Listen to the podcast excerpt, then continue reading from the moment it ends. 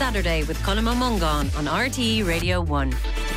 Hello again. Now, tomorrow marks the three month anniversary of the October 7th Hamas attacks on Israel, which was the catalyst for a war on Gaza. A war that has killed now more than 22,000 people, has displaced almost the entire population, and has resulted in near famine like conditions in the Strip. Conditions that make the Gaza Strip uninhabitable, in the words of the UN's humanitarian chief. Taoiseach and Minister for Foreign Affairs, Micheál Martin, has today called again for an immediate ceasefire and has warned too about the potential further escalation escalation across the Middle East region.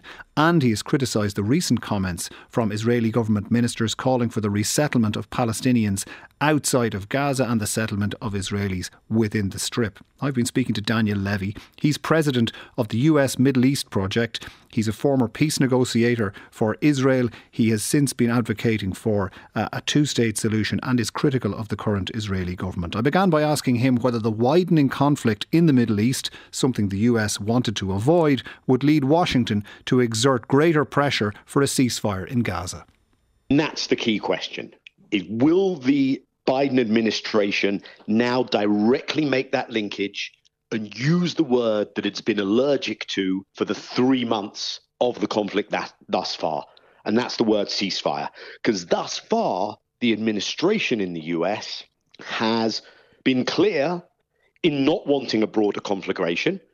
We are closer to that now than we have been. So they've they've really not done a sterling job in that respect, but they have not connected that to the necessity of an end to the mass Israeli military assault and killing in Gaza. And I think many people would look at this and say, yeah, we get that you don't want this to spread.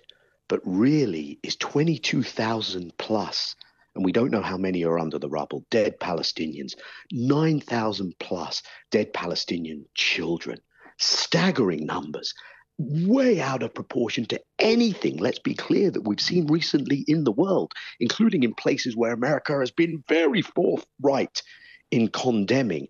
Is that not enough? It hasn't been enough, but will this threat of a conflagration now drive the Americans to do what it has conspicuously been unwilling to do, which is to draw a line, so who does who does Washington appeal to within the Israeli government, or is it an appeal over the heads of the current government to the people? Because Joe Biden expressed his sympathies on October seventh after the Hamas attack that killed so many people. Is it time to cash in that political capital now with the Israeli public and say the US believes it is in Israel's long term strategic interest to move towards a ceasefire now? The theory is that America has bought this goodwill with what is called the bear hug, with its backing. And by the way, it was right to condemn absolutely what happened on October 7th and to express support. Now, one might have thought that the time to say, okay, enough is enough was long ago, long before 85% of the Palestinian population in Gaza, 85% are displaced, 70% of the housing stock is damaged or destroyed. Because now we see not only the Israeli military action directly causing death, but the conditions there. We're being warned about mass starvation. Disease is rampant. It's winter now. So it's, you know what? It's long past time that America did that. And that means speaking both to the leadership and above the leadership's head to the public, but in meaningful ways. And, and, and here's the thing if it's just words, if it's just, we think you should act differently, and then the Israelis test what that translates into. And when they test it, America is still providing the weapons. America is still vetoing resolutions at the UN Security Council.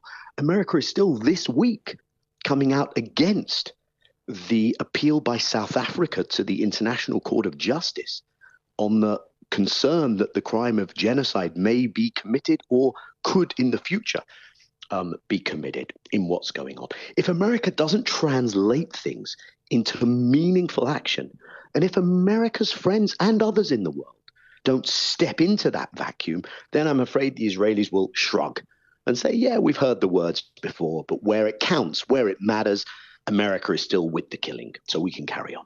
And closer to home from, you know, where I'm sitting here, what can the EU do in any of this and, and what can Ireland do within the European Union to try and support an effort towards a ceasefire, which similarly there, there was some difference of opinion on in the European Union at the outset of this conflict?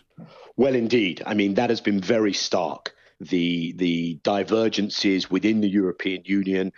You've actually seen the Common Foreign Security Policy Chief uh, the Vice President of the Commission, Josep Borrell, kind of find his voice during this conflict in in counterposition, really, to to the head of the Commission, who who has been appalling uh, on this, Ursula von der Leyen. So I think yes, increase the pressure inside the EU, but also act as groups of like mindeds, even if you can't carry the entirety of the EU with you. You saw the Spanish and Belgian leaders on that Gaza border crossing uh, some weeks ago challenging Israel. And right now, I would say the thing that is getting Israel's attention, the thing that perhaps in this current phase will most challenge the impunity is this South African appeal to the International Court of Justice. Really? And I think the yeah, really I do because the news has now come out of Israel that the foreign ministry, the prime minister's office are mobilizing to phone and write to as many countries in the world. They are worried about this. They are worried that a ruling that calls for Israel to immediately refrain from those actions, of course, won't have anything to back it up. But it will create a new bar. It will make things awkward for America. It will open up future prosecutions.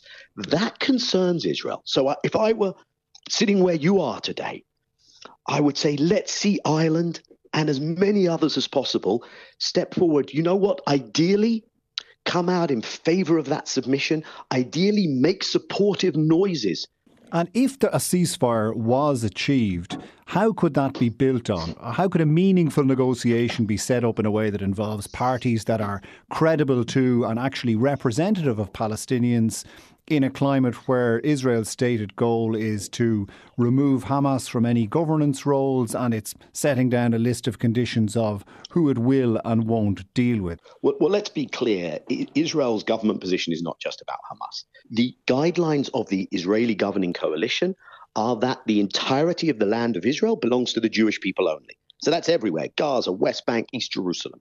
That's the position.